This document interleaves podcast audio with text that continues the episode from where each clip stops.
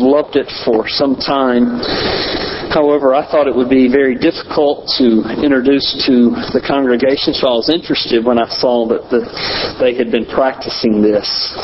So thank you for for bringing that uh, hymn to us. It's been lost to the church for many generations. To see the law of, by Christ fulfilled, to hear His pardoning voice, changes a slave into a child, and duty into choice. If you would open your Bibles to Acts chapter 7, or Acts chapter 6 rather. Spent a lot of time in Acts chapter 7 this week in preparing this sermon from Acts chapter 6, and you'll see why um, I would have been looking at Acts 7 so much as we move through the sermon. Acts chapter 6, verses 8 through 15. And this is the Word of God. And Stephen, full of grace and power, was doing great wonders and signs among the people. Then some of those who belonged to the synagogue of the freedmen, as it was called, and of the Cyrenes, and the Alexandrians, and those from Cilicia and Asia, rose up and disputed with Stephen that they could not withstand the wisdom and the spirit with which he was speaking. Then they secretly instigated men who said, We have heard him speak blasphemous words against Moses and God. And they stirred up the people and the elders and the scribes, and they came to him and seized him and brought him before the council. And they set up false witnesses who said, This man never ceases to speak words against this holy place and the law, for we have heard him him say that this Jesus of Nazareth will destroy this place and will change the customs that Moses delivered to us. And gazing at, him, all who sat in the council saw that his face was like the face of an angel. Let's pray. Almighty God, I pray now that your word, as it has been read, would be uh, proclaimed faithfully and heard by your people, and not simply heard, but would be believed, would be acted upon, that we would not be like that man who looks at himself in a mirror and immediately going away forgets what he looks like, but rather we would be not only hearers but doers of your word. We ask in Jesus' name. Amen. I recently heard a group of high school students who were complaining about one of their classmates. And apparently, the classmate um, that they were complaining about had worked extra hard on whatever particular test that they um, had taken and he made an A on his test while the next highest grade in the class was a C, and everyone else had made C's and D's and and even F's. And the reason they were complaining is they were afraid that uh, this this 1A would blow the curve uh, for everyone else. So instead of rejoicing that this one person was uh, pushing everybody else to excel, they were angry that he was actually making them work harder for the grades that they were seeking to earn. Or not earn, as the case may be as we look at Stephen this morning, we're going to see that he's a curve buster. He's the high school student that makes everybody work harder. He's the employee that uh, sets the standard against whom everybody else in the office is going to be judged by the boss. In other words, his faithfulness raises the bar for everybody else around him. And I anticipate, and I surely hope, that Stephen will have that effect on us this morning that He will raise the bar for us. So the question is, will you joyfully join in Him in, or with Him in His faithfulness, or will you stand over to the side and complain about Him? Well, who is Stephen? Passage that I read from, or the, the, the version of the scripture that I read from, uh, the English Standard Version, calls him a Hellenist. What is a Hellenist? A Hellenist was a Greek speaking Jew, and here in the context, he was a Greek speaking Jew that had become a Christian and he was chosen by the church to be one of seven men who were given the responsibility of overseeing the daily distribution of the food and the money to the widows who had need. And he was chosen because, as we saw last week, he was a man of good repute. He had a good reputation. He was full of the Holy Spirit. He was full of wisdom the text goes on to say that he was singular, singularly a man who was full of faith. He was probably the leader of this seven who were chosen because his name is listed first. So look at verse 5 from chapter 6. This is part of what we um, read last week. And they said, and what they said pleased the whole gathering, and they chose Stephen, a man full of faith and of the Holy Spirit, and Philip, Prochorus, Nicanor, and Timon, Parmenas, and Nicholas, a proselyte from Antioch. In our text this week, as you look ahead or look at verse 8, says that he was also full of grace and power. So in six short verses, Stephen is said to be full of the Holy Spirit. In fact, it says it twice in verse 3 and also in verse 5. So he's full of the Holy Spirit. It says he's also full of wisdom, full of faith, and in verse 8, full of grace and power. Can you see a theme here? This was a man who was full. What this means is he wholeheartedly gave himself to Christ.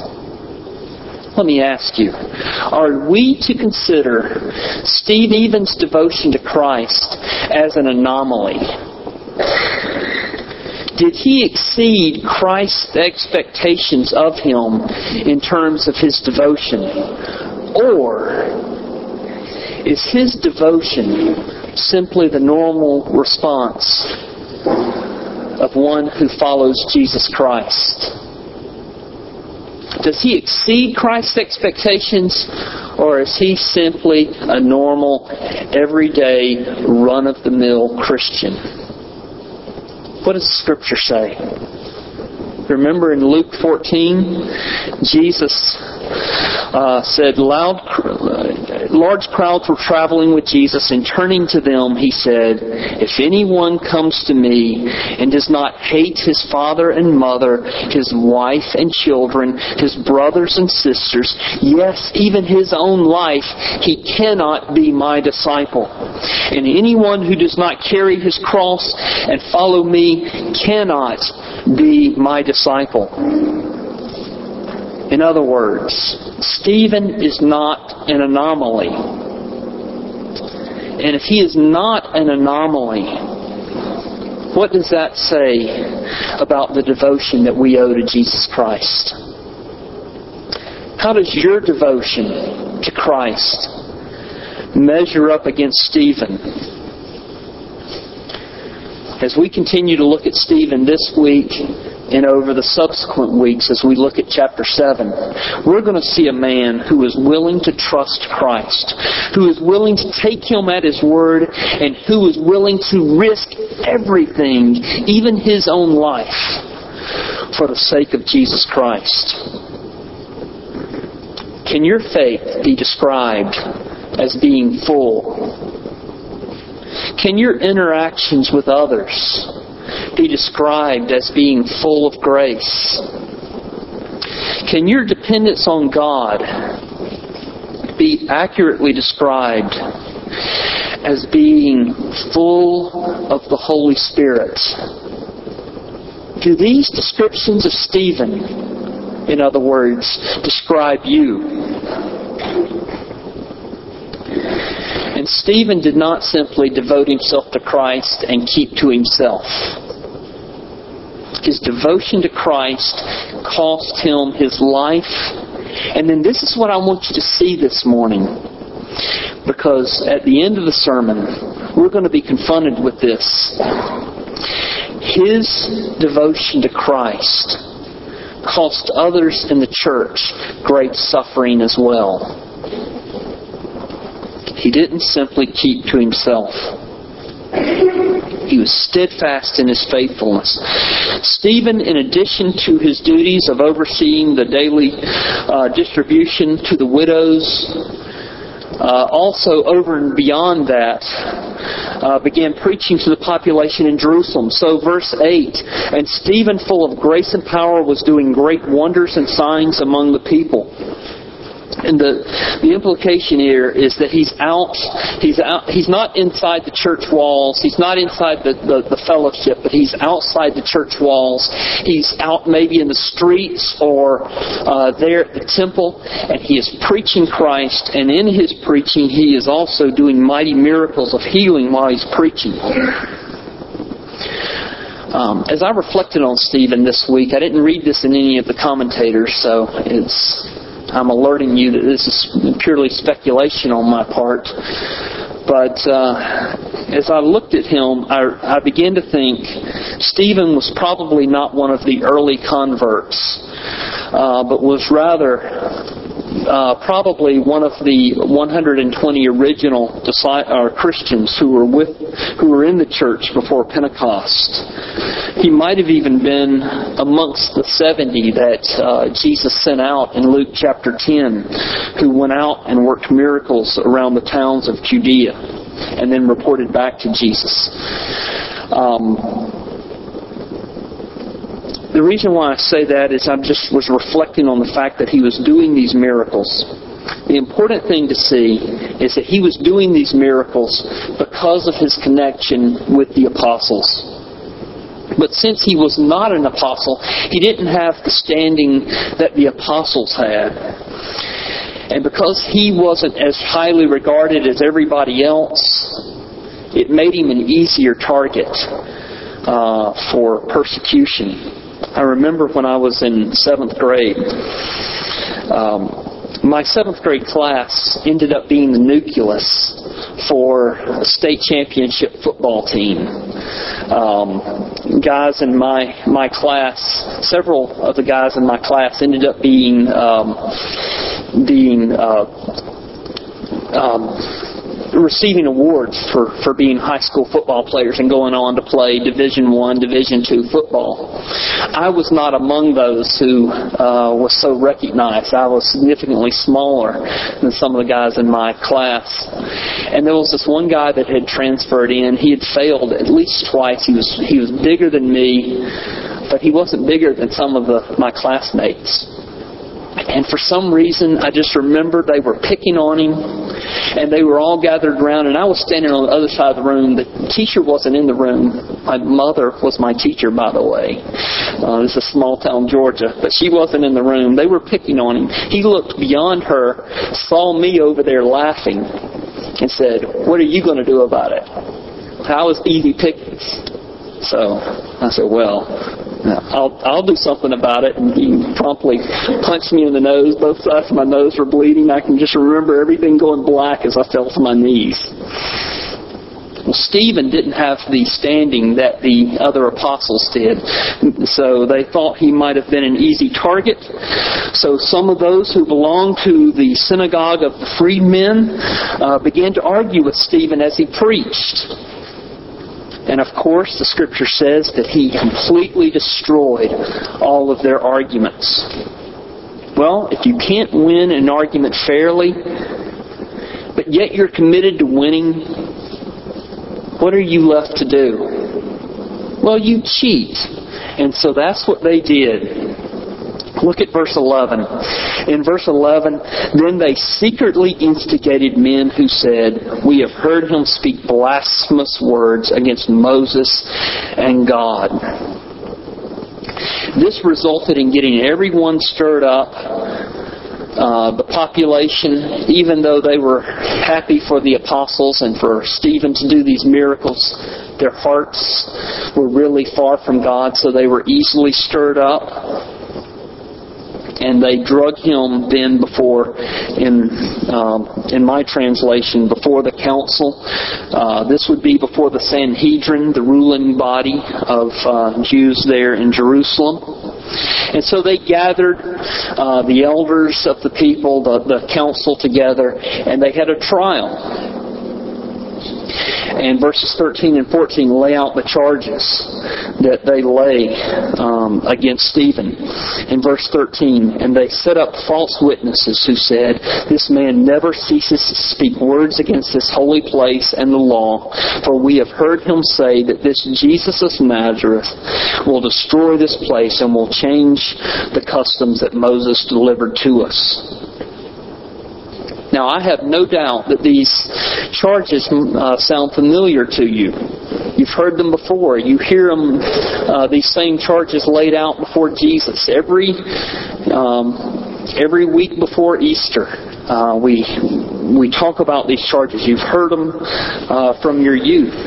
Why would they bring up these specific charges? First against Jesus, and then against Stephen, and we see, we hear echoes of these charges being brought up against Paul and some of the other apostles later in the book of Acts. Why would they bring these specific charges? The reason is Roman law said that Jews could not exercise the death penalty on their own. Uh, that they had to uh, leave the death penalty, carrying out the death penalty or deciding on a death penalty, they had to leave that up to the Romans. But there was one case where Jews could decide uh, on the death penalty and carry it out on their own without appealing to the Romans.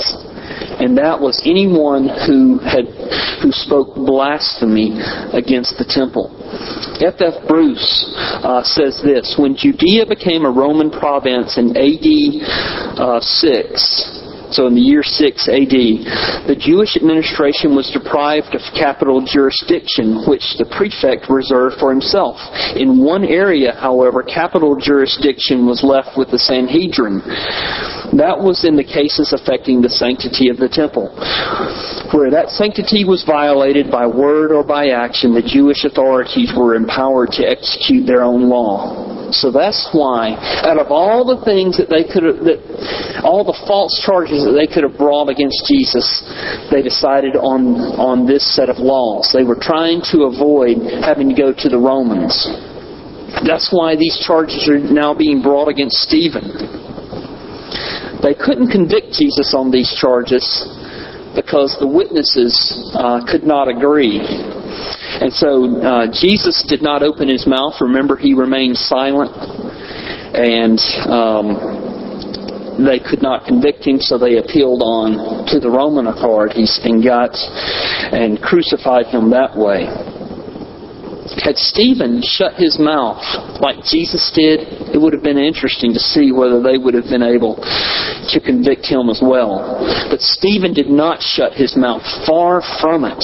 In fact, uh, Acts chapter 7 is. Um, uh, Luke's account of Stephen's sermon is one of the longest sermons recorded in the New Testament. And in his sermon, Stephen said flatly, that the temple was temporary because God does not live in houses made by human hands. Listen to the conclusion of his sermon in Acts 7 51 through 53 he said, and he's speaking here to the Sanhedrin, to the religious leaders of his day. He said, You stiff necked people, uncircumcised in heart and ears, you always resist the Holy Spirit. As your fathers did, so do you. Which of the prophets, prophets did your fathers not persecute? And they killed those who announced beforehand the coming of the righteous one, whom you have now betrayed and murdered.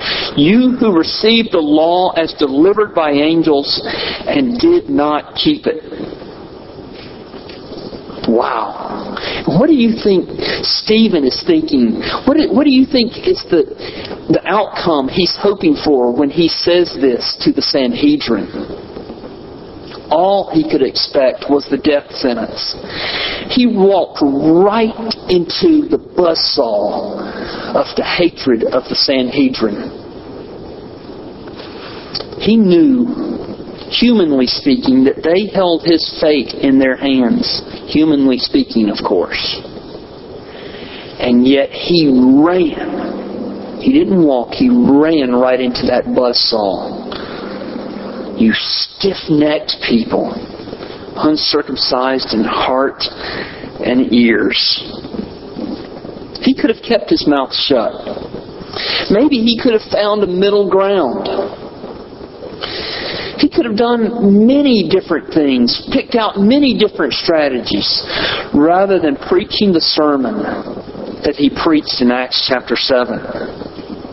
But there was no hesitation on Stephen's part as he launched into that sermon. I love the Bible's description of him here in verse 15. Look at, look at verse 15. And gazing at him, this is the Sanhedrin, gazing at him, all who sat in the council saw that his face was like the face of an angel. Instead of compromising, Stephen committed himself to Jesus and then he doubled down in his preaching. He said, Yes, indeed, the temple is not where God dwells, for he does not dwell uh, in a house made by human hands. Instead of speaking against the law, he doubled down and he said, You Sanhedrin, you religious leaders, you are not the one who's keeping the law of God. What was the outcome? Of course, the outcome was that Stephen was stoned to death. And we'll take a closer look at his uh, stoning in the coming weeks. But after his stoning, a great persecution broke out against the church. I want to ask you if you'll turn over uh, to Acts chapter 8, verses 1 through 3. Here's what the scripture says. And Saul approved of his execution and this is of Stephen's execution. And there arose on that day a great persecution against the church in Jerusalem. They were all scattered throughout the regions of Judea and Samaria, except the apostles. Devout men buried Stephen and made great lamentation over him. But Saul was ravaging the church, and entering house after house, he dragged off men and women uh, and committed them to prison. So let me ask you, how would you feel if you were a member of the Church of Jerusalem and because of Stephen's singular actions, you were being persecuted? What if you, because of Stephen's choice to stand and preach, you had to leave your home and leave your security? What if you had to uproot your family flee from Jerusalem, flee from Judea into another country. What if your friends and your family members had been dragged from their homes forcibly and cast into prison simply because Stephen decided to rock the boat? Would you be angry at Stephen? Would you have wished that he had kept his big mouth shut? Stephen lost his life because of his preaching. He also caused the entire uh, church at Jerusalem to suffer excruciating persecution.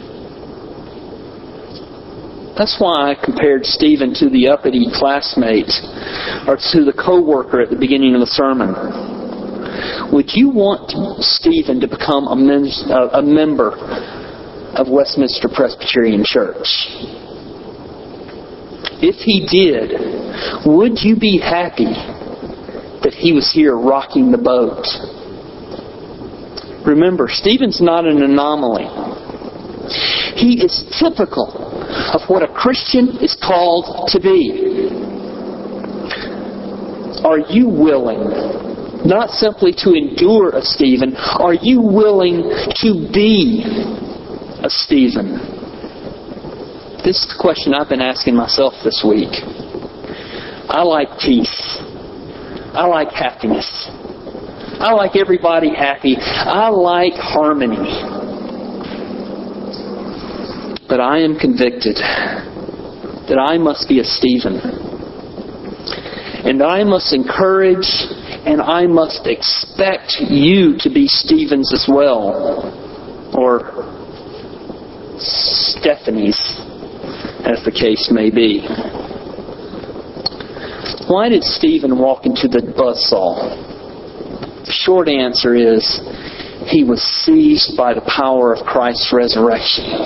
Jesus Christ had come here to earth. Why? To die for his sins. Jesus Christ had gone to that awful cross and suffered. Why? To die for his sins.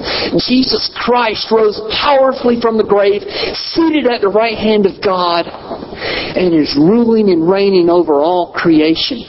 Stephen knew that Jesus was his God. And so Stephen entrusted himself to Christ Stephen was willing to die for Christ. I want you this morning, as I conclude, to measure your life against the glory of Christ. Every second that passes is one step closer, is one second closer to eternity. One second closer seeing Jesus Christ face to face. Do you want to stand before Jesus when on that great and glorious day and tell him that you stood over to the side and complained about those who extended his kingdom uh, by their faithfulness? Or do you want to be able to tell him that you gave it your all for the extension of, your, of His kingdom. In other words, what are you what are you what are you willing or how are you willing to live to hear Jesus say, "Enter into my rest, good and faithful servant." Let's pray together. Almighty God, we thank you for Stephen because in seeing Stephen, we see who we are called to be. Father, I pray that you would make us a congregation that is full of faith, that is full of wisdom, that is full of your Spirit, who leans upon Him, who rests on Jesus Christ alone. Father, I pray that you would uh, so work in us that many of us, all of us, would become Stevens. That we would be willing to forsake everything, to take up our cross and follow Jesus wherever He leads us. I ask in His holy and ever blessed name. Amen.